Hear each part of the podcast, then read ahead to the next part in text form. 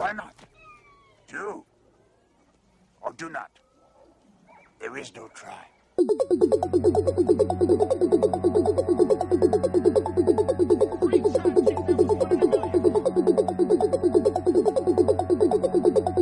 Force will be with you.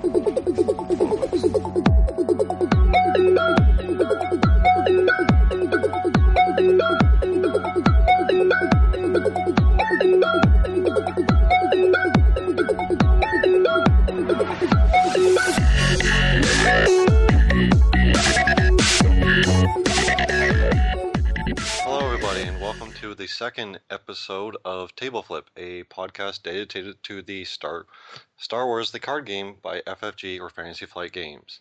I am one of your hosts, uh, Matt, aka on the boards Talktamish, and joining me as always is Patrick, also known as Basileel on the forums, and with us this week we have two new members to the podcast, which are Ketrasel, who is the writer of the No Disintegrations articles on Card Game D B, and Shriggs, who is a good friend of Basileel and his more, most often, I would say, uh, play tester partner. Welcome, everybody. Uh, hello. Hello. There we go. Hi. There we go. Now we're all talking. Cool. So, Matt, what do we got in store today? All right. Well, what we're going to do first is we're going to go over, uh, I'd like to discuss some of the feedback we received on episode one, and I will give everyone our contact information because some people might have missed it in our uh, various threads on the various boards. Uh, we're going to let Ket and Shriggs introduce themselves so we kind of know who they are. And then for the most part, this episode is going to be a kind of back and forth discussion on the deck known as the Untouchables. Cool. All right. Ketrasel, start us off. Well, I'm Ketrasel. Um, as they said, I write No Disintegrations um, on the, the Card Game D B forums. Um, I've been playing card games since Pokemon first came out, I think. Um, I played Magic versus a bunch of other stuff. Um, the biggest card game I was into was the Star Wars trading card game from Wizards of the Coast. Um, I played that for a long time, and um, Darksbane, the, the owner and administrator of Card Game D B, he and I go way back from um, a website called Rebel Basers. So I've been in the Star Wars community for card games for quite some time. So, cool. That's me. Awesome. Shriggs, what about you, bud? Well, I'm a graphic designer and illustrator. I start, I'm with Ketrasel. I started with Pokemon, Yu-Gi-Oh, and then went off into a bunch of other stuff. Okay. And I also have a question for Ketrasel. Yes. You played the Star Wars card game prior to this one, right? Yes, I did. One of my friends at the store mentioned that the Ugnaught card in that card game was O P. It was beyond broken. Please explain this to me, because I am interested. Okay, so basically what it would let you do, if I can remember this correctly, was you got to... I'm Googling this. Um, I think it was that you got to cycle through your deck for something. What was it? Oh, that's it. You could discard it to return five cards from your discard pile to your deck. Holy crap. So basically the combo was you would get an infinite amount of build points in the game. You'd discard your entire deck, and you'd cycle two Ugnaughts to basically pay, play everything in your deck on the first turn, and no one could beat you. Oh, my. Wow. So it sounds like the Ugnaught from this recent Force pack got a serious hit from the Nerf bat. yeah, yeah, nowhere near as good. Oh, okay, that's... Wow. Anyway. Um, I... Apparently, anyway. Okay, so, uh, why don't, Matt, why don't we jump right into the Untouchables discussion and uh, some of the feedback that we've uh, got from last week's episode. Okay. All right, so first let's cover the feedback. Uh... Both Patrick and I have received lots of great feedback from everyone. Uh, we were both um, pleasantly surprised yeah. by the uh, the very nice feedback. Like, I haven't seen a single negative thing. I received uh, numerous either messages via private messaging on uh, Board Game Geek and Card Game D B, and well as in our our thread where people were like, you know, we really really loved your show. We loved the format. People liked how we were kind of, you know, casual. Bit more user-friendly, I guess you could say, stuff like that. Uh, I had one person say that they were a lifetime fan after our first episode. that, that's pretty. That's pretty cool. Yeah. So it was. It was very nice to see. I was. I'll be honest. I was a little nervous yeah. as to our rea- um, reception, just because you know I was wasn't really sure how we were going to come off as. But overall, everybody loved it, which is great to see. We're glad everyone liked it. And you know, if you don't like it, and you can, you know, you want to message me or Patrick, you know, private message us and tell us what you don't like. You know, we're we're open to feedback, negative and positive. Yes. Assuming with the negative feedback, you know, it's not just I hate your show, you guys suck. You know, have something to tell us, not just you know random hate mail. But we didn't receive any of that, so it's great. You know, everyone seems to love it. We've gotten. I, last time I looked, we were just shy of six hundred hits on the Card Game D B feed. That's awesome. And I'm sure that'll change once we uh, figure out our issues with iTunes, which unfortunately uh, I wasn't able to dedicate quite as much time to as I wanted to this week just because of some issues that came up. I mean, yeah, uh, seriously, personally. guys, uh, thank you very much for the uh, support and all the positive comments and feedback. Um, like Matt said, we were really blown away and really humbled by it. Um, I, I honestly, that's the first time I've ever um, released a podcast or a show that I've been a part of, which has gotten that much um, positive feedback and a lot of really just kind of good praises. So I, I really, really want to thank the the community of Card Game D B and um, uh, Board Game Geek for uh, really kind of stepping up and really kind of showing what, what this community is all about. And uh, just all about just one big kind of really good community aspect uh, around this game. So really, really thank you very much, guys. We really do appreciate it. Yeah, and that's something that Patrick and I are both very big on uh, trying to to get out there. We want to build a good, positive community. You know, we want this to be a, a community that people want to join and say, wow, those guys are great. They're having fun. I want to join in with them too. So we're glad that, that you know, that there's people, other people seem to want the same thing and that we're hoping to help, you know, help start to build that. Definitely, definitely. So what do you got for the Untouchable discussion? I know that uh, we've we wanted to kind of make this the main focus of the show this week because mm-hmm. there it was. I started a uh, large thread. I think it got to eight or nine pages on Card Game D B's forums about the Untouchables, and I kind of gave my first impressions, and it just kind of went and snowballed from there. Um, so, what are you looking to get out of this discussion, Matt? Do you just want us to kind of talk about it, or do you have some set questions that you'd like us all to answer? I don't know if I have any set questions per se, but what I was thinking, because I know that uh, uh, part of the reason Ketrasel's here is because he kind of wanted to present a, a, a counter argument, yeah. you could say, to your discussion. So I was thinking, you know, let's have like a point counterpoint kind of discussion. You know, you know, keep it friendly, of course. You know, anybody in their neutral corners.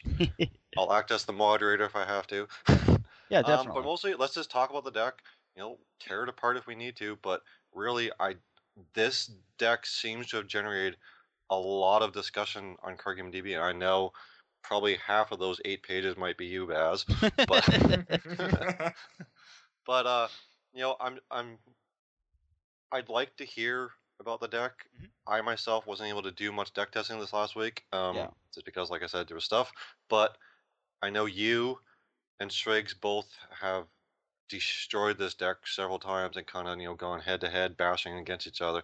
So maybe how about you guys kind of discuss, you know, that's well, first of all, let's, what is the deck? Yeah. Then we'll kind of, you know, you guys talk about your play testing and, you know, your thoughts and opinions, and then we'll let Ketrasel join in, and then, you know, maybe we'll make some point counterpoints and see if it is untouchable. Awesome. All right. Well, the deck is, as Matt ten, uh, mentioned, was uh, named by Tiny, Tiny Grimes of the Smuggler's Den podcast.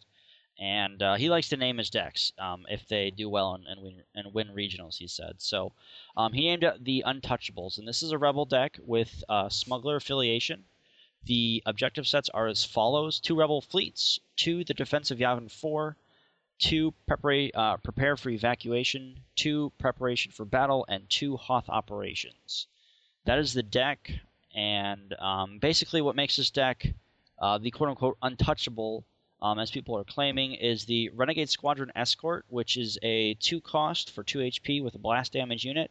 It is a uh, Y-Wing, but it has the Protect vehicle trait. And basically what this allows you to do is just like um, a Royal Guard or the Guardian of Peace, or not the Guardian of Peace, yeah, yeah, the Guardian of Peace, um, allows you to take damage from a vehicle unit that would otherwise be damaged and put it onto here. Also, we have the Rebel Fleet, which um, gives the Repair Droid, and uh, that is also very, very useful. Um, the Repair Droid is, is just ridiculously useful with in combination of the Renegade Escort. And then, of course, we have the Preparation for Battle with Jizz. Uh, the shielded units um, cannot be damaged if the Death Star dial is uh, four or lower, and gives extra blast damage if it's um, eight or higher. So kind of some nice synergy in there with their... Then we have um, Hoth Operations, which gives the really nice synergy with the speeders. Um, when you control more, more Hoth objectives than your opponent, each of your speeders, speeder units gains plus one edge, which is really, really nice. Um, if you have a good amount of speeders on there, you can actually get Uh, quite a number of edge icons, and these do stack with each other. They they do uh, mirror each other. So if you have two of these out, it'll double. So if you have four, four speeders out, you automatically already have eight edge icons without playing any cards. So um, the potential of that uh, is very, very tempting. Um, I'm going to let Ketrasel actually go first and kind of defend this deck, because I know that for a lot of people listening, I already know my opinions on the deck. And uh, I want to give them a, a different perspective from Ketrasel. So Ketrasel, go ahead.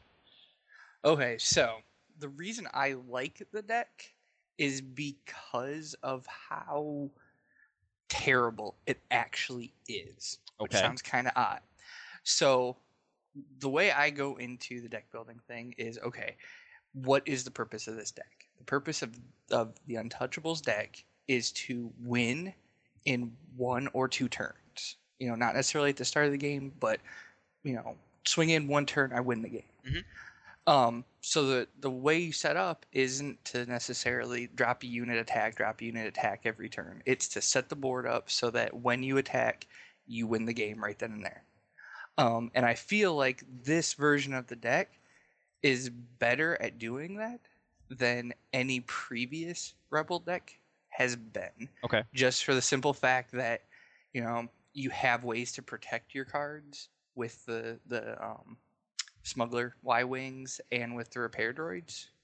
So you can set up a turn where, you know, your opponent tried to come in, attack you, and you drop everything and swing back and destroy three objectives in a single turn.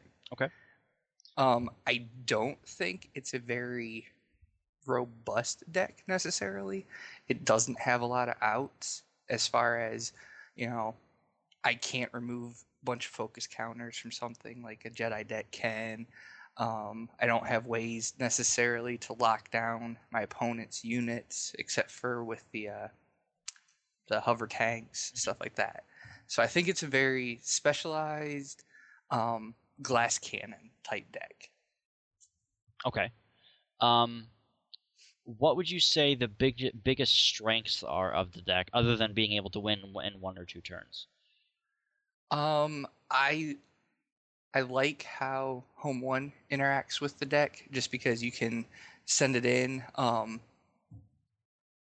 and most people are going to defend against it, and nine times out of ten, it still is going to get objective damage in, um, just because none of its stuff is edge dependent, and it's going to hit the other um, objectives out as long as it's not tactics down before it gets to strike. Okay.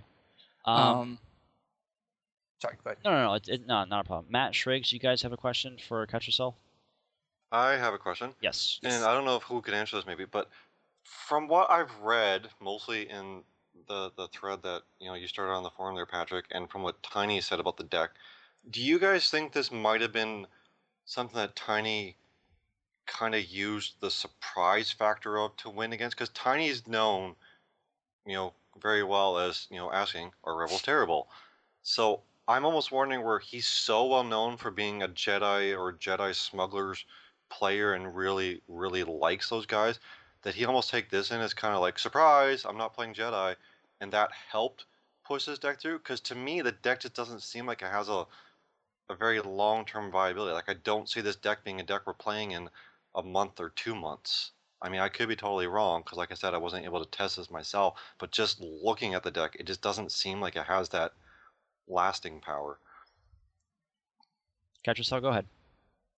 Um, so I think part of the reason why Tiny potentially played this deck was um, myself, uh, T G O, and a couple other people were um, watching a couple of his uh, Twitch T V feeds of his of his Octagon games, mm-hmm. and we kept telling him that he was a terrible Rebel player, and that, and that he needed to try try you know the deck that he eventually um, took to the tournament.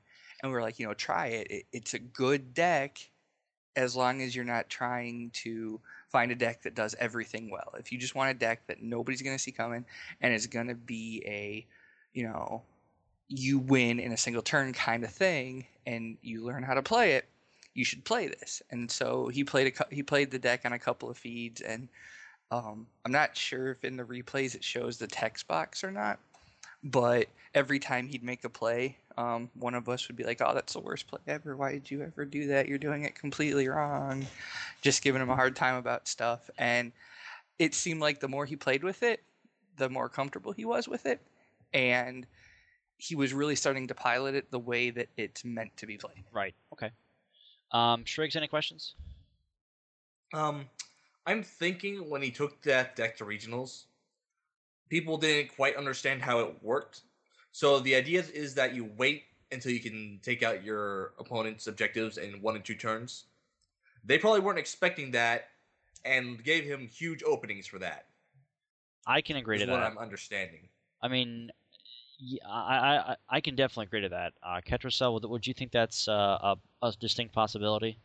Yeah, because because playing against this deck is a lot different than playing against a, a Jedi deck. Oh, or definitely. Something By else far. Because it's like, you know, in the Jedi deck, you're doing, you know, a little objective damage here, a little objective damage there, trying to, to gain the upper hand, control things. This is just like, boom, look at all this stuff that I have. It has blast damage. Watch me kill it. Yes. Okay. Yeah. Now, wh- when I played against Baz the first time, I used my Sith Control deck, and all I did was exactly what I always did with my Sith Control deck. I screw him over with the Force.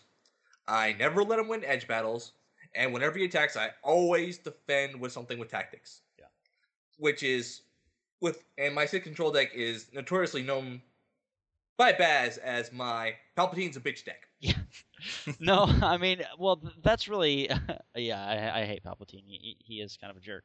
But, I mean, it, that's really any Sith Control deck, and, um, I mean, obviously, we'll, we'll kind of get to the, the weaknesses of this, this deck a little later, but, um, Ketrasel, like, what else makes this deck viable for for play? I mean, I I, I, I really, truly believe that this deck really isn't tournament, tournament viable, um, just because of my personal opinion, but uh, to you, what makes this deck a, a tournament deck? Um... The easiest thing that I can compare this deck to, and I, I said this before we started recording, is um, for Magic the Gathering, there's a deck called Red Deck Wins. And it's basically, you know, a bunch of stuff that you win in a single turn by burning your opponent's face off. Right. Um, if you can't win by turn three with that deck, you automatically are going to lose because it yeah. can't do anything. I think in the Star Wars game, this deck fits that role. Okay. Where, you know, it's more of a, I'm going to take this to one tournament, and I'm going to win that tournament with this deck. Okay. Okay, so, so correct me if I'm wrong, so you're more of under the assumption where this is a deck that you would take to a regional or just a tournament for maybe kind of a fun win and not necessarily a serious win? Mm, not necessarily. I think it's I think it's a very good deck. I okay. don't think it's a very um, reliable deck. Reli- yeah, reliable is okay. a good word. You know, I played this well, a version of this. It was before the the new Protector um, guys came out um, in the regional that I won, and I think I'd lost one game with it, and it was against you know the perfect Sith setup where it's like Palpatine, you know, getting interrogated with. From all my good stuff. Mm-hmm. Um, and then every other game, it was like, okay, I'm attacking in, and my opponent's just sitting there like, you know, light side decks aren't supposed to do this much damage in a single turn. I don't I don't like this. Right, of course. Okay. Um, guys, any other questions uh, for Ketrasel on the um, positive side of this deck? Um, or anything else anyone wants to add? Ketrasel, do you feel that we've um, covered your side um, well. Anything you want to add for for the, the positives of, of this?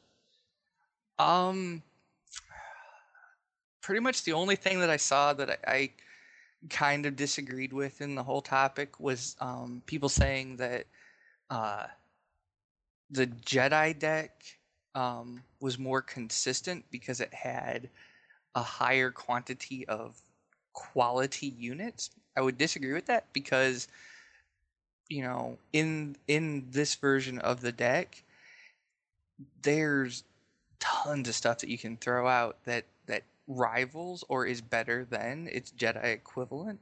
Okay. So I don't think that the weakness of the deck necessarily is that it doesn't have quality units. I think the, the biggest weakness is that it's, you know, a rather fragile deck because it's easy to um, tactics it out, I think, is its biggest weakness. One okay. other thing is, during my match with Baz, I am, when I had an opening to Force Lightning one of his uh, Y-Wings, I did. Because otherwise that thing would stay there and be immortal from all the repair droids he would get later. Yeah, I mean, th- th- that also is... Um... kind of something that the really any rebel deck kind of suffers from is, you know, the the, the Force Lightning kind of mechanic that the uh, the Sith Control have, because, you know, say you have Red Chew, he kills an objective, and there's still a focus to- token on him, and you're hoping to remove that objective with the next set of cards, uh, say like a Y-Wing or an X-Wing or whatnot. Um, the Sith Control player can just kind of Force Lightning Red two, and then he's he's out, even if he has a bunch of enhancements on him, too. Um, so let's kind of get into the uh, kind of, I guess, our my side, or my side of, of why I don't really enjoy this deck. Um, I will agree that the setup that this deck can have is ridiculously good. Um, you know, Wedge, uh, Rogue three with Wedge Antilles, with Astromech Droid Upgrade is just ridiculous. Um... There, and then, you know, we have the Hoth Operations with the Speeder Edge, and we have Prepare for Evac, which is also good because if the objective dies, you can, you know, take Palpatine back into someone's hand or or whatnot. Um, and then obviously Prep for Battle and Defensive Yavin four just synergize really well with really the, the the deck in and of itself. But the main problem that I've found with this deck, and keep in mind, I've played, I want to say fifty plus games between me and Shriggs, my local card store, and um, uh, by myself. So mo- most of those games account for, for my local card store and between me and Shriggs. And the, the my main problem with this deck is it's not consistent. It's, okay, cool, I had a really good game that one turn, because, I mean, Shriggs, uh, how many times did I actually beat you with this deck? Like, maybe... You didn't. No, I, I think, I, if I remember right, I think I took at least two games from you from, like, the ten or fifteen that we actually played together. Um, and I think that was just because you did you weren't able to get out certain units uh, that would have able been able to shut down the deck. And right, I, I never saw Home One, never saw Rogue Three, never saw Red Two. Yeah, I mean it was the, the the main problem with this deck that I have personally is it needs way too much much setup for it to ever be viable. Um, and Again, I, I think that it just kind of depends on your playstyle, and it depends on what you would rather do, because the, the Rebel deck that I'm running right now is just purely the core set build. Uh, it's two Draw Their Fire, two Mission Briefing, two Mobilize, two Rebel Fleet, and two Defensive Yavin four, and that that's what I use for my Rebel deck. And that has a lot more damage consistency, that has a lot more tricks up to your sleeves where you can really force the dark side player to go, okay, what kind of damage do I want to let through this turn? Do I want these two Y-Wings to attack? Do I want Home One? Or do I want uh, four X-Wings to go at one of my, my bases and completely destroy it? Um, with the Untouchables deck, there's a lot of stuff that's edge-dependent. Now, I know that the units themselves have a lot of non-edge-dependent as well, but they're such low H P cost, and you really don't have a good enough chance to win a... Uh, edge battle that they're not going to be able to attack first, and a lot of them are going to be kind of picked off one by one. Um, I found that the times when I had Hoth, uh, the Hoth Operations out, I had a little bit easier time winning the edge battle, But again, against a Sith control deck, it's pretty much impossible. There's there's there's just no way to win an edge battle versus a, a very, very skilled Sith control player.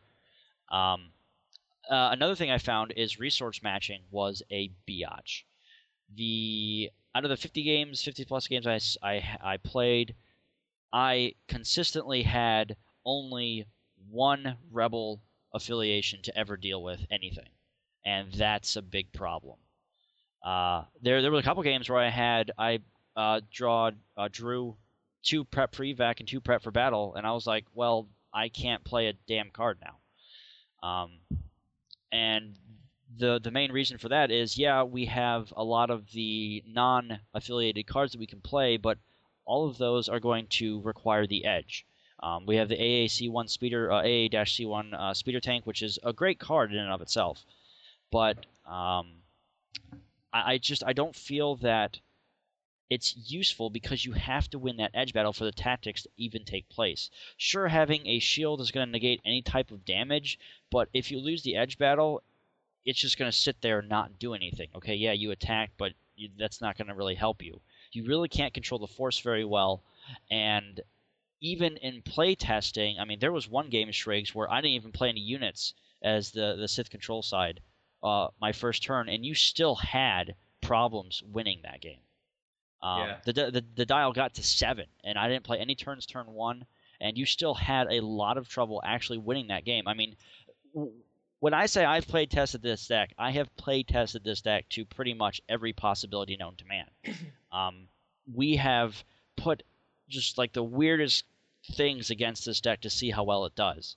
Um, obviously, you know, no units turn one, uh, just some really crazy objective setups for the deck. Uh, there was a couple games where I picked uh, two uh, Navy and only one Sith affiliation to only have one Sith affiliation card for a Sith control deck, and I was still able to shut down the board pretty hard and really just stop him from dealing any kind kind of damage.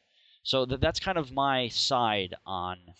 Um, on that. Um, Ketrasel, I'm, I'm going to let you counterpoint, and then Shriggs, I'm, I'm going to let you go. So, uh, Ketrasel, go ahead. Um, I, th- I think a lot of the issues that you brought up are issues that the deck has. You know, it's it is a glass cannon. You know, it, it needs that near-perfect setup to win. Uh-huh. Um, and I don't think it's the best version of the deck that can be made. I think it is the best version of the deck for that time. Okay. Though, is is my opinion. I think that um, taking out the preparation for battle and running uh, Renegade Squadron to get Echo Cavern mm-hmm. is actually a better version of the deck all around. That that actually might work very, very well. That's something that I might try. Um, Plus, it, it gives another big vehicle and some more tactics icons to help out with those uh, sticky situations. Right. Yep. Yeah. Um, you know, it it also depends on, you know, what you're going up against. Like, if all you're playing against is other Sith control decks, I actually think that the Untouchables has a better matchup against Sith control than a Jedi deck does. See, um, and, and me and Shriggs is playtesting, no way. I, I I have to disagree with that one hundred percent. See, because in, in the um in the games I played in the, in, at the regional, I think I lost one game against Sith Control with the deck, um, in about ten matchups or so overall, and with the Jedi deck it was about fifty-fifty. Okay, you know, that could just be luck of the draw. Yeah, you know, but um... I feel like, you know, negating Force Choke, I think, is a large part of beating um, some of the control that, that Sith Control can bring out. And if you can shield around um, Palpatine, then that basically means that the only thing that you have to look out for is Force Lightning. Right. Well, with the regular Rebel deck, you wouldn't even have to worry about Force Choke unless he Force Chokes his own units to get the Vader effect. Right. Mm-hmm. And with Palpatine, with the Re- Rebel deck Baz and I use, there will always be so many units on the board, there's no way he can tactics them out. Yeah. Um, Matt, I, I know that you have a question, so uh, uh, do it up. Okay, so one thing I seem to be hearing a lot in any discussion I've had so far with this deck, or listening to you guys as well, it seems like a lot of people are saying this deck kind of needs that that exactly right sweet spot setup. Is is that a correct assumption, or am I wrong? I, I, I would agree to that. I, I would agree to that. Um, Ketrasel, I, I'm pretty sure you would probably disagree with that, correct? Uh, no, I'd actually agree. I oh, think okay. that the, the setup has a little more leeway than people are assuming it does. Um, but it definitely is easier to play the deck if you have, you know, double Hoth Operations and something else out. Right. Mm-hmm. And to me, that, that seems like, to me, if I was taking this deck to tournament, that seems like a major weakness just to me. And I mean, this is, you know, my own playstyle, of course, because that's all any of us can do. But it's just like, I don't want a deck where I'm kind of like, you know, sitting there with my fingers crossed while I draw those top four objectives and, you know, then I'm doing the Homer Simpson dough. Because I don't get that exactly what I want. I I don't think that that's something I'd be wanting to use myself. Right. Again, because it's just, in a tournament, you want something that you can play and potentially win no matter what you draw, you know, of course, within reason. I mean, if you draw, you know, let's say four neutral objectives, which the chances are pretty small in any deck, you know, you're, you're going to be fairly screwed resource-wise. But I don't know, that seems like a major weakness to me with the deck, and that's one thing that kind of makes me a little shy of, you know, wanting to use it. I think it'd be a, to me, it seems like it's a really fun deck. Like, I would play this in a fun game yeah. mm-hmm. anytime. Yeah, I mean, the, the, the fun factor, it, it is really a lot of fun. Shriggs, would you agree with that? I mean, it... Yeah, we... While it did not, like, overperform to cool expectations of winning a tournament all the time, it would have some crazy cool moments where we it would be really, really close. Yeah. Yeah, I mean, the... the and, you know, kind of uh, also going on uh, another point that Ketrasel had, um, I think that the reason that this deck won the... The, actually, no, Shriggs, uh, Shriggs this, this was the, uh, your point. One, uh, the regional for Tiny and one, uh, the regional for you is I think that they underestimated the, the deck and left way too many openings um, for for you to just constantly dish out that damage with those really, really small units. Um, d- did you see that a lot in, in your uh, games, Ketrasel, or is that just kind of a, a broad assumption? Yeah, that, that seems... pretty close to how it happens. And two, the other thing that I think helped out with this deck being good when it was, was that it was, you know, kind of a wild card deck, because it's like, you know, you drop your, your Smuggler and Spies affiliation and everybody's like, oh, okay, you're playing Han Solo. Right. Or oh. you you drop it and then you start flipping over some Rebel objectives and they're like, oh, you're playing, you know, Echo Caverns. And it's like, there's so many decks that it could be. Mm-hmm. That you don't know necessarily how to play against it yep. until you're already steamrolling the person. So I think that factor is what makes the deck better, in my opinion, because it's like, you know, you sit down with your opponent and your opponent's like, okay, I have no idea how to counter this specific deck because I've never seen this deck. Right. And, you know, and I, unfortunately, counterpoint to that, the first time Shriggs played it, he countered it very, very well. Um, Shriggs... I think I destroyed one objective, but he was able to really just kind of... Uh, I mean, Shriggs is, is a good player, so I, I can't really say anything bad about him as, as a player. I mean, he, he really kind of sat back and just really thought about a lot of his plays and was like, okay, I'm going to do this, this, this, and he, he still shut down the deck very hard the first time he played against it. Um, I, I just... I'm I'm not... I'm just not a big fan. Uh, Shriggs, uh, I'd like to kind of get to your points now um, as well, so I'll, why don't you go ahead? Well, there's not much um, I can say that hasn't already been said. Like, uh, one game we had, I got, what, two of the Rebel Fleets and two prepared for evacuations? Yeah. Like, even though I have some Rebel cards and some Smuggler cards and I'm not being screwed over by neutral objectives, that's still a really bad objective set to start out with. Right. Because you're not really getting really good effects with them. Yeah. So the possibility of getting kind of screwed over in this regard is just too high for me. Okay. Um... Uh, another thing I think that you and me can agree on is I really missed my other two Rebel assaults. Yeah. I mean, they. Uh, I really think that um, Mission Briefing is just an Overlook pod, uh, excuse me, objective set, and I know for a fact that it's it's a good it's a good objective set, and I, I really think that it needs to be used more in Rebel decks, not not just for the draw mechanic. I mean, obviously th- that has some synergy with it, but I hardly ever take it if I have the, my other objective sets to pick from. Um, but the things that really make it really, really good are obviously Mon Mothma, which gives an, an edge, a plus one edge when she's in the edge battle. Um, what? Two resources?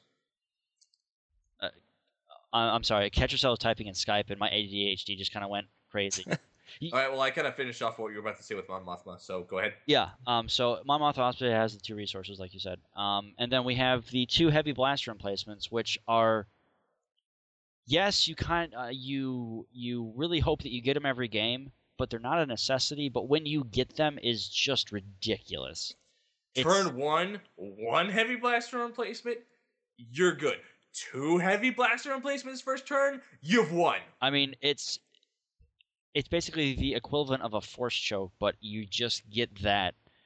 It's just it's free damage, and nine times out of ten, they're not gonna run take them prisoner, which has the only Um, enhancement discarding mechanic in the game right now, which is tear the ship apart. Um, and obviously with the current meta or the current rotation of cards that are out right now, it's going to be Sith Control, or it's going to be uh, some weird Navy deck that I have yet to ever actually see into fruition yet. Um, Ketrasel, I know uh, you said something about mobilize. What are you talking about? You were saying the extra um, Rebel Assault that comes in Mobilize, not in Mission Briefing. Yeah, yeah, yeah, yeah. But I was, I was, I was stating that Mission Briefing is, is a is a good objective set. Oh, okay. Yeah. I was just okay, pointing yeah. that out. I'm sorry. Yeah, I, I should have worded that differently. My apologies.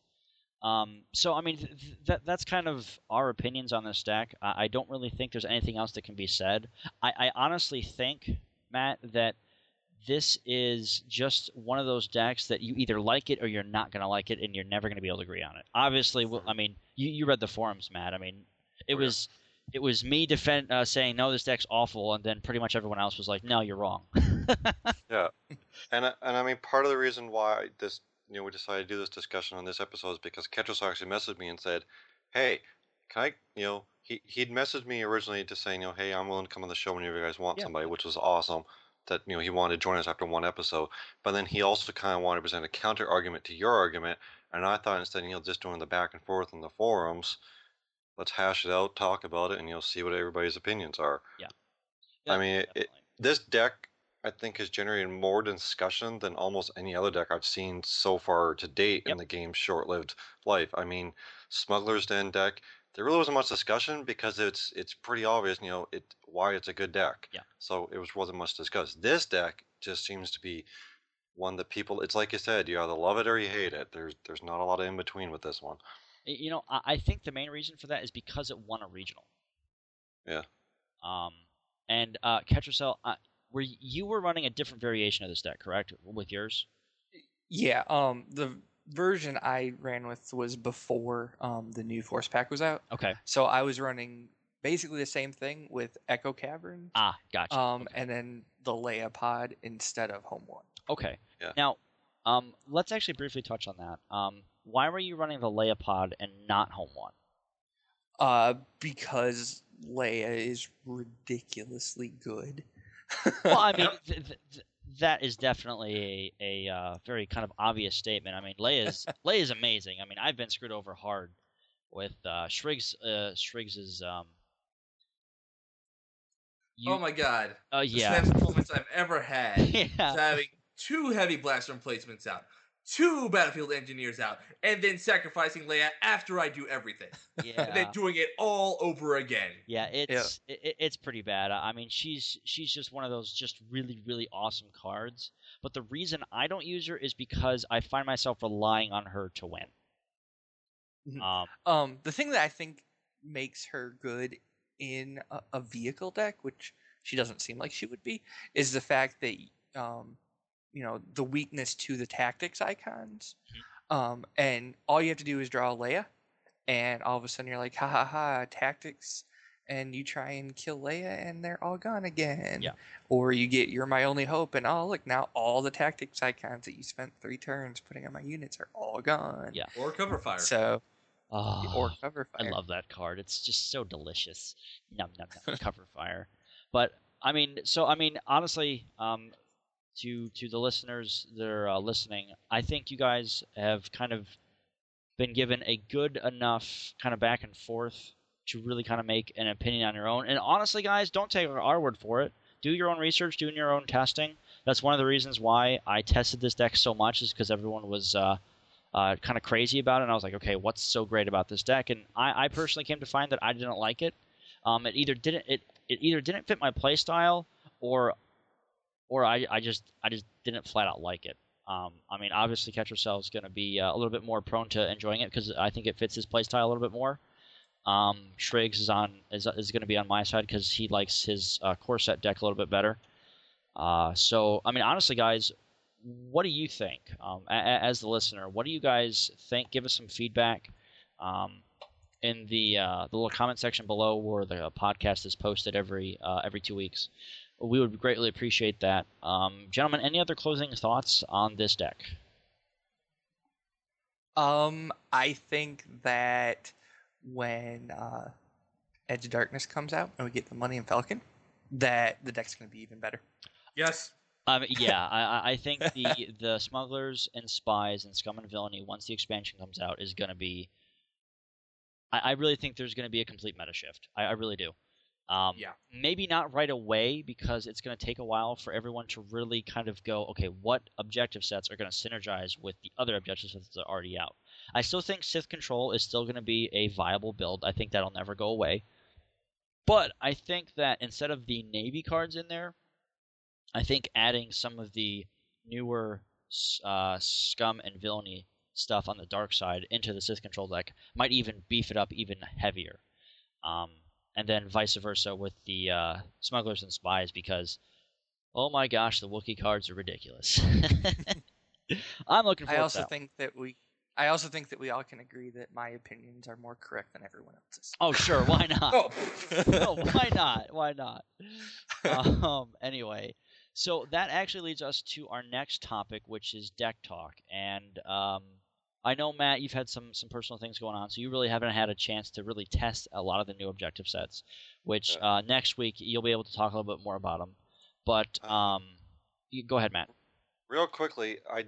The last episode, I did d- decide to, on a uh, Scum and Villainy slash Sith deck, and I did give it a few plays. It wasn't as many as I was hoping for. Um, it was really only two games against my friend Ben, and we used a Jedi and a Rebel deck. Mm-hmm. And I'll just be blunt, the deck was terrible. Scum and Villainy, and we both said it afterwards, we're just like, they're just not there. And the only reason I was testing it was because I really wanted to see if there was a way to make them viable just for something different to play sometimes. Right. They're not going to be my playstyle. They're not going to be my affiliation of choice. I've already decided on Sith and uh, Smugglers and Spies before the game even released that they were going to be what I played. But I really, really, really want Scum to be something. And we've got another Scum pack coming out later this month with what all we really know is they're going to be Black Sun Mercenaries, whatever they are, in it. So who knows? Maybe that might get them there again, but until Boba Fett's usable or even somewhat comparable to Han Solo, which is going to be difficult, I think we're still waiting for Edge of Darkness to come out, well, now, next month. Hopefully next month, Fantasy Flight. Don't screw us over this time. Like, I was so prepared There's no for, another delay. I was so prepared for that expansion set, and then they're like, ah, yeah. just kidding, Force Pack, next month. And I'm like, no! Yeah. So, um, deck talk. Um, I know that uh, Shriggs has been chomping at the bit to talk about his uh, his deck that we, we've been testing. So, Shriggs, I'm going to okay. give you the floor real quick. Uh, real quick, Not what were the objective sets you used for your Smuggler or Scum and Villainy and Sith deck? It was... Uh, well, hold on a second. I've got the deck right here. So let me dig up my objectives and take a peek. So, I was using uh, the Best in Exchange for Boba Fett. Uh, I used Council of the Sith at first. That was probably going to be my first change. I was probably going to change that up to uh, uh, the Emperor's Objective set, which I can't remember its name right now. Emperor's Web. I also had... Emperor's Web, thank you. I also had Jabba's Orders and Cruel Interrogations just for that initial capture effect. And is that all of them? I feel like I'm nope. missing one. Uh, the Hunt for Han Solo? Uh, he... Yeah, the Hunt for Han Solo, yes. The, which is the uh, the newest one that came out in just the uh, A Dark Time pack. So that's what I was using. And, like, with another real quick point, with that uh, the Hunt for Han Solo, you get those uh, Z ninety-five Headhunters. Z ninety-five. Yep. And I really, really, really thought they were going to be kind of interesting, and they really, really weren't. Mm-hmm. uh, it's just, with it being a completely random card that has to be a unit, it never seemed to go off ever. Yeah. Yeah. Uh, so your deck is close to mine. I did run with the Emperor Pod instead mm-hmm. of uh, the uh, whatever it was you were using. Uh, what was it? Council of the Sith. Council of the Sith. Council of the Sith. And I had the same experience as you with the uh, vehicles, the Z ninety-five Headhunters. They were nice in that I could get a peek into his hand. Uh-huh. Because even if I don't get the unit, I get to see if he has a Twist of Fate or a Heat of Battle or something else that might screw me over later down the line, and I'll be know about it. All right. The strength of this deck is information. Like, in the first game we played, I had this amazing setup with, uh, let's see here, the Hunt for Han Solo, the uh, Jabba's Orders, and a Cruel Interrogations. So I got to look at his hands, then immediate play, immediately play a uh, interrogation, take one of those things, and then I could, uh, then I also had a, uh... It, it was, you also had Get Me Solo. Get Me Solo, yeah, and I got to take away, what, uh, Yoda, like, five times yeah, a match? Yeah, that game you took Yoda from me about four times. But the poor guy never saw any, uh, any daylight. He was just always yeah, constantly no. captured. No, and I almost, I was thinking, uh, during one turn, it's like, I can ask for Luke, and ask I could ask for uh, Obi-Wan. Luke, Obi-Wan. Luke, Obi-Wan. Luke! And, and then he immediately plays Obi-Wan. Yep. So, I mean, uh, like, in testing in testing that deck, because I know there's there's actually a deck floating around Card Game D B. Um, let me just pull it up so I can give the creator the uh, the correct... Now, I could have won one of those games if I was a smarter person. Because what happened was I actually got him down to two cards in his hand.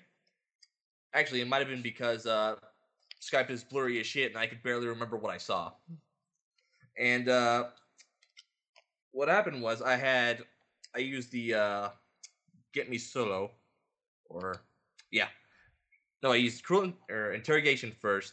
Then I went into the Edge Battle, and I forgot how many Force icons I saw on the last card he had. And I threw down Palpatine just to be sure, because otherwise I would have been throwing away three Force icons, and I don't know if it was two or three.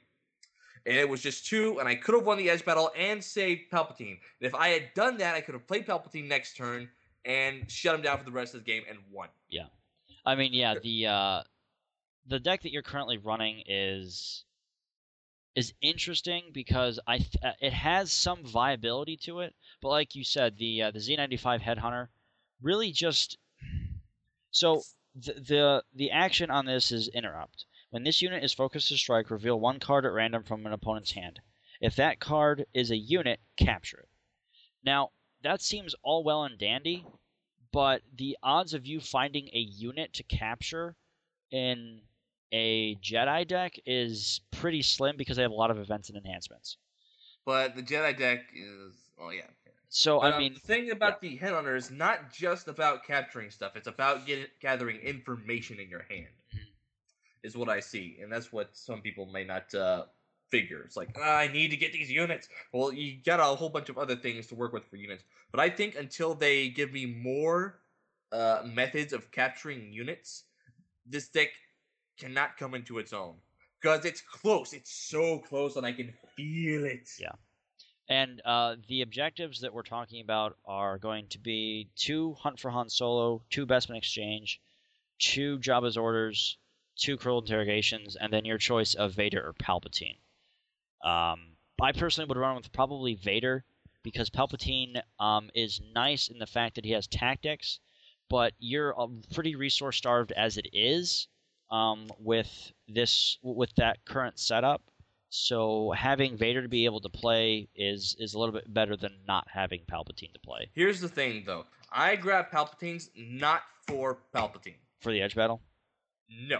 I went for this deck solely for the uh, Emperor's Royal Guard. Okay. No, no, no, yeah. I, I can see that.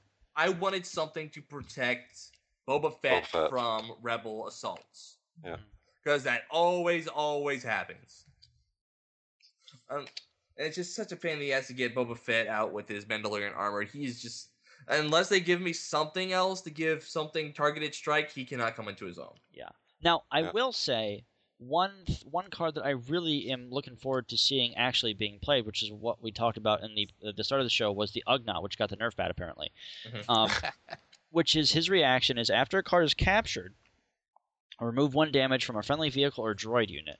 So this suggests that uh, Scum and Villainy is going to become a little bit more uh, droid-focused than, I think, character-focused, because we have the Z ninety-five Headhunter, which has three H P. So if Ugnaught's out in the field and you capture a card, well, you can remove a damage from it. So it's essentially a kind of a reverse protector, which heals damage. And it's kind of like a repair, uh, repair uh, I'm sorry, it's like a reverse repair droid, really. It heals damage once an effect takes place, it gives a resource, and it has two H P. So I think that we're going to see the Hunt for Han Solo going to be very, very viable in a Scum and Villainy deck, uh, personally. Um, so I'd agree with that. Um, yeah. That deck with the objectives as you just mentioned, is that the one that was posted like just today from someone who was... Uh, I believe yeah, he took the... second place at a regional this last, this, just over this weekend.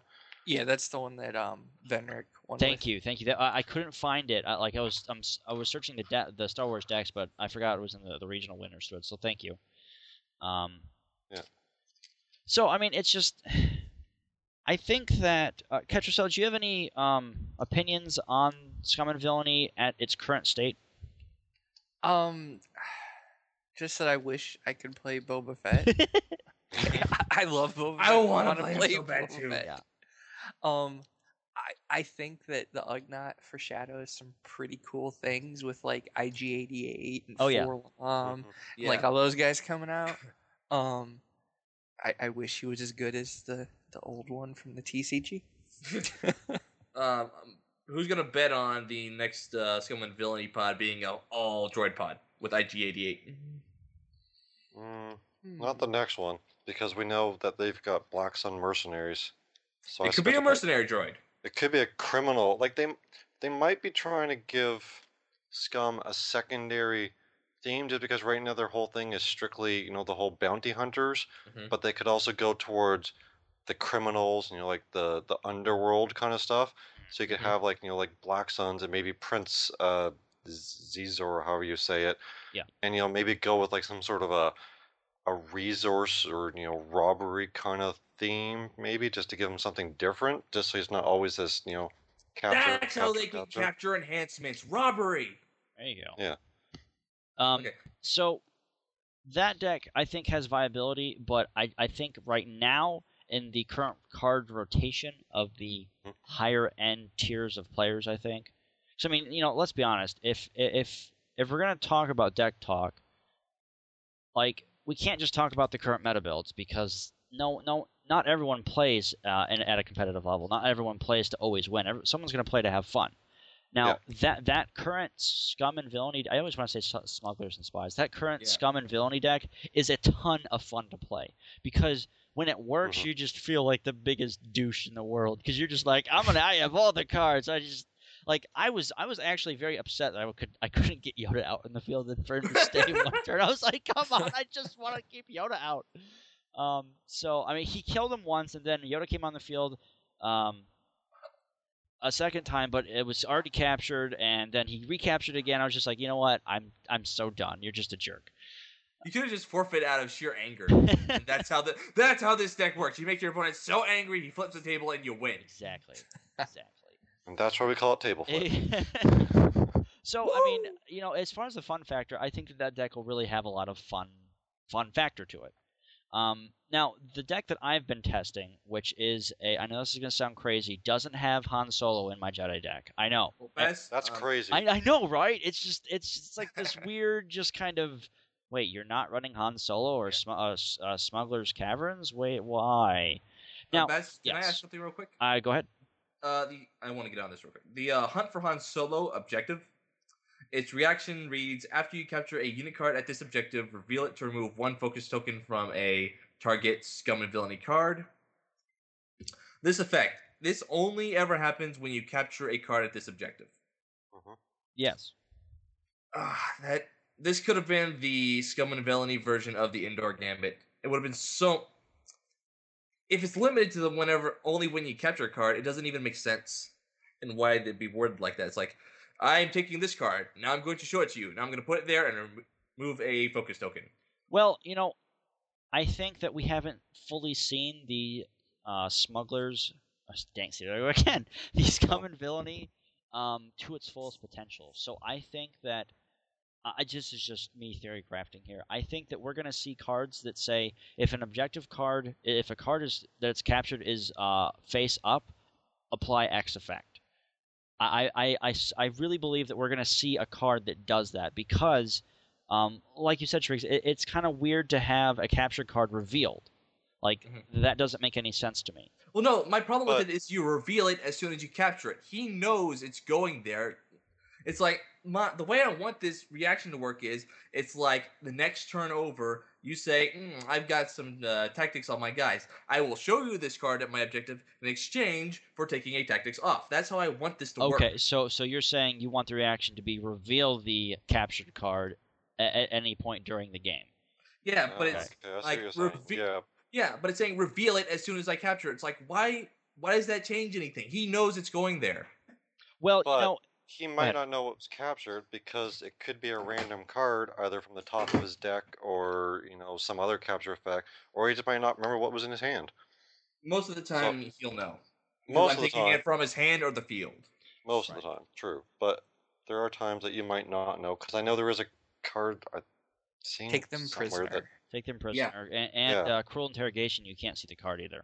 Right. And the cards are, you know, capture cards are always upside down. And they're only revealed, you know, for like in this case, just reveal it real quick, and then you know its effect goes off, and then you turn it upside down. So it is possible they could forget what's there. The only problem with that is you're gonna want to be like stacking cards at this one objective mm-hmm. just to keep using its effect. Yeah. And then of course you know exactly where he's attacking because he wants all those captured cards back, which is good and bad. You know where he's attacking, so you can potentially defend. But it also makes it a really big target they'd be stupid not to go for almost. Yeah, well, like... no, yeah, I, I would definitely agree with that. I mean, it's just, I, I think, again, we haven't seen the full potential of um, the Scum and Villainy yet. I, I really think we haven't seen what they can are, are actually capable of, and yeah. I think we're just kind of browsing the surface. So I think, I think too, that, they, that they're going to be potentially really good, because if you look at the cards that we have for Scum and Villainy now, they're really limited by the extra, you know, hindrances that they have on the cards. Yes. Like the Cloud City um, Incinerator. It's really good, and then they say, oh, you have to have the balance of the Force in order to use this ability. And that's not it's how like, this, this faction doesn't work like that. You're supposed to be aggressive with these people. It's like you're supposed to be constantly attacking and capturing. Well, and, yeah. maybe like right now in, in the current rotation with the cards that you're going to have to synergize with them, but it It could end up being that uh, Scum and Villainy is the all-out dark side control deck that ever that I've been waiting for. Yeah, yeah I can see them being a lot more control-oriented. Mm-hmm.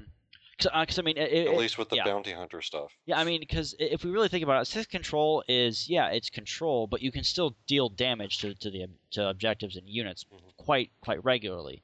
I mean, Boba Fett's obviously objective is capture cards, so and he only deals one damage. So, Two. Oh, that reminds me. I wanted to ask this. Um, if Boba Fett attacks someone and kills someone, can he still capture it, or is it immediately destroyed? No. Nope. It's okay. destroyed. It's it's destroyed. Yeah. yeah, that's what I thought. Yeah. We, me and Baz were discussing that last night. Yeah, I mean, well, uh, it's... Now, the effect is different. If Old Ben's Spirit's on there, he can either capture the card or have it destroyed. Either yeah. one. So it, it's kind of the lesser of two evils. Personally, I just rather have it captured so I can kill the objective and get it back. exactly. But uh, but anyway, um, so th- that's kind of the, the scum and villainy situation. I think that um, at least that we and Shriggs have uh, tested today. Um, the deck uh. the deck that I've been running with right now with, with, with the Jedi is no Han, and it's kind of interesting. Um, it is two In You Must Go, two A Hero's Journey, two The Secret of Yavin four, one Forgotten Heroes, one Message from Beyond, and two Self-Preservation. Now, on paper, this looks just really weird, and I was like, okay, is this going to work? I'm not entirely sure if I'm going to like this deck, and I kind of... I haven't had a enough time to really say this is an awesome deck, you should totally run with this. Um... So I'm not going to say that. I what I will say is that this has a lot of really good control, plus a lot of really really good objective damage. Um, the main reason is because self if you have self-preservation out as one of your objectives, it's really hard for the dark side player to take back the force because you have that extra force icon with any of the units committed. Now, one thing I did see a lot of the time is having uh, a Guardian of Peace and another Guardian of Peace, and C three P O committed all to the Force, that's six icons just from three units that only originally have one. And in order for the Darkseid player to have any Force control, they're going to have to commit a lot of units. They're going to have to commit at least Palpatine and one other unit or two other units for it to even flip the Force. So um, self-preservation I found to be really, really good. Of course, it has some really, really good Force control cards in there. Um, unwavering resolve, I have I've just really fallen in love with. Um, this basically allows you to use a unit that's either exhausted or not committed to the Force in a Force struggle battle. So, say the dark side has the Force, you have Yoda, he's exhausted, Palpatine's on the field, and you only have two Force icons to your name right now. The Force struggle begins. You play you pay one resource, Jedi affiliation. You play the card on Yoda, and bam, you have the Force that turn without actually having the unit committed, or even uh, while it's um, on the field. So that's... I've, I've really fallen in love with this deck. I really have. Um, the amount of uh, control that we get, that I can get from even uh, Jedi Mind Trick, which is, is really, really good. Um, one thing I've really started to do is put on Trust Your Feelings on Obi-Wan Kenobi and completely lock down the board, which is something that uh, a lot of players have not actually expected. Uh, Matt, uh, yes, go ahead. That's an interesting idea, that what you just said there with Obi-Wan and Trust Your Feelings, because that lets him use his tactics again. Yeah. Um, so how about, Baz, would you mind making a, a post on Card Game D B Deck Builder for this, and we'll say that's this week's Deck Talk deck, yeah. And maybe you know you, me, Shriggs, a few others might want to test it out and see if it is, because I like that you're using that self-preservation, because I know last episode we talked, and we were both kind of like, is this the beginning of a potential Jedi control deck, and where could that go? Yes, so Shrink's going to test that. It could that. be fun I, uh, to give it a shot. I shut him down pretty hard a couple games. Um, okay. I mean, uh, just like just kind of knowing the objectives offhand, you guys have any thoughts about it? Just kind of offhand, Ketrasel? Um, seems pretty good. You know, I'm sitting here looking at it in the deck builder, and I kind of want to try it. Yeah, then we too. Now, I have a question. I know last week we or two weeks ago we talked, and we were both kind of worried where light side's you know win condition, well the primary win condition is to destroy objectives. Are you finding that it's an issue con- controlling and destroying objectives, no. or is that just not a problem? We were it's it's you know, not it's not crazy. a problem at all. Um, okay. One variation of the deck I did have is I took out Forgotten Heroes and uh, Message from Beyond and put in Jedi Training, and I quickly found out that it's not a good idea. Um, it's great to have that Force Struggle extra objective and enhancement, but that's really the only good thing that the deck has, um, uh, besides from two extra Jedi Mind Tricks. Um, I mean, and really, just having one Jedi Mind Trick in the whole deck is kind of disappointing, but having like drawing that and saving it for the right moment, it just really kind of goes, I have the light side, Palpatine's on the field, I'm going to tactics him and not have to worry about Palpatine for a whole turn, and being able to lock down units with Obi-Wan, um, and obviously Luke having uh, a lot of really good board presence as well, and just the uh, how the heck do I uh, I still haven't figured out how to say this name, um, Soresu Soresu Training which um, you have to give it to a force unit, and enhance gains shielding and plus one damage cap- capability. So putting this on Yoda, Luke, or Ben just makes them all that more destructive. Um, and then the last unit I really want to talk about is the Godal Outcast, which is a very, very interesting mechanic. He doesn't have any icons whatsoever. He has two H P. He costs two. But the difference is, if you if you have controlled the Force uh, during your turn, he gains two objective damage that are black. And unopposed, that's three damage. That's that's an easy win. Plus, he is a Force user. So you can give him that lightsaber. You can give him anything that you could give Luke and Yoda.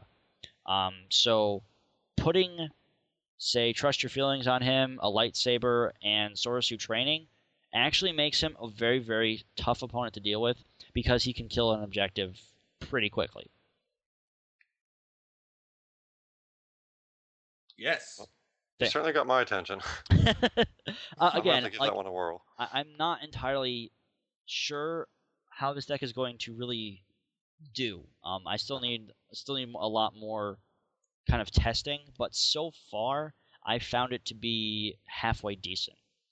Um, Ketrasel, Matt, uh, what have you guys have uh, what do you guys have had uh, had a chance of testing? I know Matt, you said you've done the the Scum and Villainy one. Um, any other decks? No, unfortunately not with uh, all of my personal issues the last two weeks. I've been right. kind of occupied. Gotcha. Ketrasel, what about you, bud? So I've been testing this deck. Um, somebody called it the Untouchables. Um, I don't know if you wanted to talk about it. uh, that's that's it. You're off the podcast. um, no, I, I really haven't been trying new stuff out. I've pretty much just been playing with the old decks that I had because I'm trying to get people in my local area yeah. to play, so it's like I don't want to like throw new stuff at them all the time. I'm like, hey, you've played against this deck for the last three weeks. Let's play it again. Yeah, I understand. Ketrasel, I do have a question for you. Are you still using your big red bus deck that you used at the regional, or have you moved on to something else? Um, I'm still using that, except, um. I'm using uh, Defense Protocol mm-hmm. instead of the, I think I ran Mahdi's Pod, oh. okay. the Imperial Command. I think I switched those. Now, oh, interesting. Why Why is that? Um, TIE Attack Squadron okay, in yeah, Sith Control yeah. is, pretty, yeah, pretty good. It's just like, and you get two extra Twist of Fates, which according to everyone on the forums, Twist of Fate is the best card ever. You know, I, I've won edge battles many times without Twist of Fate. It, it, it's fun to put down four cards, a twist, and your opponent's like, okay, and like he he really has to win, so he puts down four cards, and you're like, Twist of Fate, and the look on his face is just like, you mother. Yep. Yep. So I mean, yeah, Twist of Fate is a good card, but honestly, like Han Solo, like um, Echo Caverns, I think it's a overhyped card. Um. And honestly, that's kind of the, the last kind of thing that I want. I know we've run a little bit long, but there was a lot to cover in this episode. So thank you to everyone who's uh, listened uh, uh, this long. Um, the last thing I kind of wanted to get, uh, kind of, I'm straying a little bit from the patch note or the, the show notes here. Patch notes, I don't think so. Wow, um, is Han Solo and Echo's Caverns I think are overrated. Um, the main reason is because Han Solo by himself just doesn't have – his reaction's amazing. I can't deny that. But he has two H P. Vader on the field, mm-hmm. Force Choke, he's gone.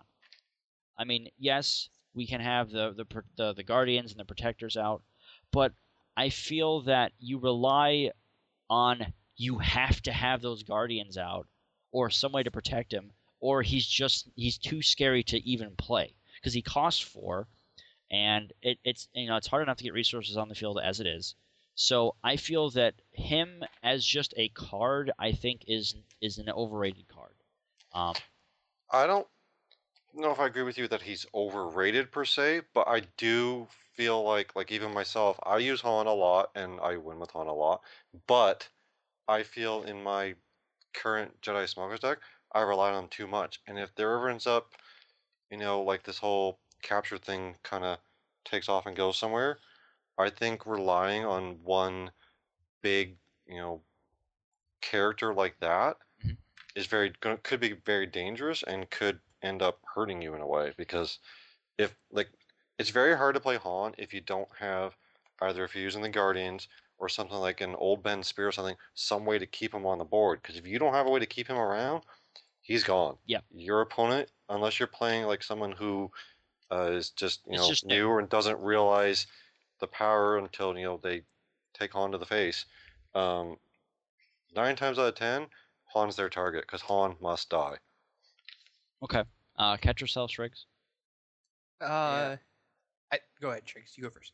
Yeah, I agree with that, actually, because I was actually had a friend over last night, and I was showing him the game, and I was telling him about the cards, and I basically said the exact same thing about Han Solo. Here's Han Solo. He dies the second you put him out. Because he's just that scary. Yeah, he is. I mean, he, he is a very scary card when you're a dark side player, and you see Han Solo, and you're like, oh, gosh, I have to get rid of him as soon as possible. Mm-hmm. Yep, I actually think that he's the second best card in the pod. Okay. Objective set. Really? I think Swindled is better. Oh, uh, uh, hands down agree. Hands down agree. Because they, they play that uh, that um, uh, Royal Guard or that uh, Advisor of the Emperor, and you're just like Swindled, and they're like, oh, okay. So, yep. I mean, I, I would definitely agree to that. Swindled, I think, is probably one of the best cards in the game, personally. Um, in in combination with uh, Renegade Squadron Mobilize, yeah. It basically lets you two for one. I agree. So yeah, that that's true. Uh, yeah, definitely agree. Um, now, as far as Echo Caverns go, it is a great enhancement. I am not uh, I am not knocking Han Solo or Echo Caverns to be terrible cards. You should never use them. They're amazing cards. Mm-hmm. But Echo Caverns is one of those things where. Yeah, you can choose things to uh, to kind of switch things around and control the board a little bit, but honestly, it's just one of those cards that's kind of just a neat trick. It's not like, oh, I wish I had Echo's Caverns, that would have won me the game, or I wish I had Han Solo, that would have won me the game, or uh, flip side of that, man, I, I lost because of Han Solo, or man, I lost because of Echo's Caverns. I, I, I feel that those that that has never happened to me before. No. Winning or losing because of Han Solo has happened to me, but Echo Caverns, I feel, is overrated. I don't, I don't think I've ever actually used it for its ability, just because it's never been an issue for me that I needed, you know, that one extra. I'd rather have the resource. Whatever icon. I'd rather yeah, just use I, the resource. And that's See, usually what I've ended up doing with it. I found that it's a really good. Uh... mind trick kind of card where if when it's open your opponent's like I don't know how I should attack right now yep. because you mm. could potentially do craziness. So you know I think I maybe have won or lost with it or against it like once or twice, but every time it's sitting out there I'm sitting there for like five minutes trying to do the math and figure out what's going on. So I think that's more the advantage of the card than actually the card. Now, Baz, I'm fairly certain I've used Echo's Cavern to screw you over before. Well, of course. I mean, the the it it's it's like I said, it's not a terrible or bad. I mean, I could take some... your stuff away from you and just be like, "Oh, you're gonna kill an objective outright with the Devastator?" Nope. Well, I mean, yes. Uh, obviously, there is some some synergy with it, but you have to remember, if the Devastator's out in the field, what other unit are you going to declare? It's there's only going to be one vehicle, so you're not going to be able to use it. Now, against a vehicle deck, heck yeah, that's going to be uh, that's going to be a lot more control, I think. But against a Sith control deck where Vader's out, Palpatine's out, uh, we have a couple protectors and, one, and one, that kind of stuff, I mean, you're going to be able to shut down just one unit, and then you're going to have to decide, okay, which unit do I not want to actually screw me over? It's going to be either Palpatine. Palpatine. Not, not nine times out of ten, yeah, it's going to be Palpatine, but then... they're going to have an Advisor of the Emperor that might not be uh, uh, exhausted. They're going to have Vader that might not be exhausted with Targeted Strike or something. So I, I just, again, I feel that it is kind of an overrated card. And me personally, I have not missed either of those objective sets in, in my new Jedi deck whatsoever. Don't, okay. don't everyone speak at once. Awkward well, silence. So... I think we're, we're kind of running along. We're at about a little over an hour now. Yep. So I'm thinking maybe we should, uh, unless anybody else has something they want to talk about, maybe we should kind of start wrapping this one up. Definitely. All right, so we should go into uh, shout-outs, I guess. I'll uh, be selfish and start first. Okay. I just got two quick ones. Uh, I would like to give a huge shout-out to Darksbane, yes. who is the moderator, owner, operator, whatever you want to call him, of Card Game D B. He does so much for the community, that, that and a lot of it is kind of a thankless job. Like, I don't know what goes into the web building stuff, because I'm just, that's not my expertise whatsoever, but I know it's a lot of work, and I'm sure he's up long hours, you know, programming some code somewhere, and I don't think he gets enough credit for what he does for the community. So huge shout out to him. You know, he hosts podcasts, he hosts articles, he keeps the contributors, which, you know, I help contribute stuff to the site, and I know you too do, Ketrasel. You know, he helps keep us organized by, like, posting a schedule at the start of every week, so, you know, we kind of remember, oh yeah, I need to get my article in or whatever.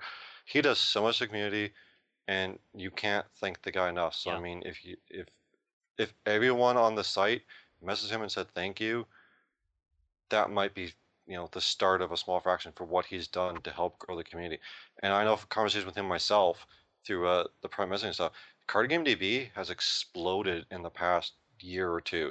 It used to be a, a bit smaller than it is now. It used to be much more Game of Thrones focused, but Netrunner and now Star Wars have really helped make L C Gs a much bigger footprint on the gaming scene, I guess you could say, and Card Game D B is a huge part contributing to that. Yep. I mean, I'm on their forums. God, I'm probably on there twenty-four hours a day some days, it feels like. Like, I'm on my iPod, I'm sitting at work, I'm running using the Wi-Fi, I'm checking the forums, or I'm messaging Baz, or whatever.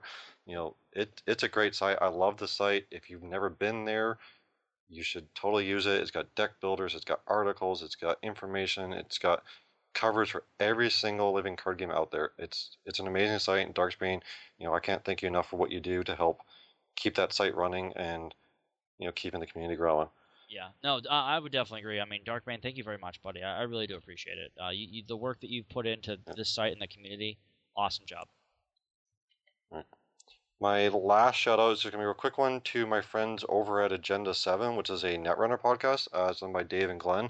And I uh, I have in the past been kind of helping them behind the scenes, uh, just kind of doing some quick quality control to see, uh, you know, how the podcast is and, you know, making sure the audio levels and stuff are good. But they do a great job, and I know uh, Dave messaged me uh, on Facebook, I believe, and, you know, said he really, really loved the show and stuff like that, so it's good to hear. And, you know, if you're a Netrunner player like myself, you might want to get that show listened to as well, and you can find it at the same place as our podcast can be found, which is right there on Card Game D B in the podcast section.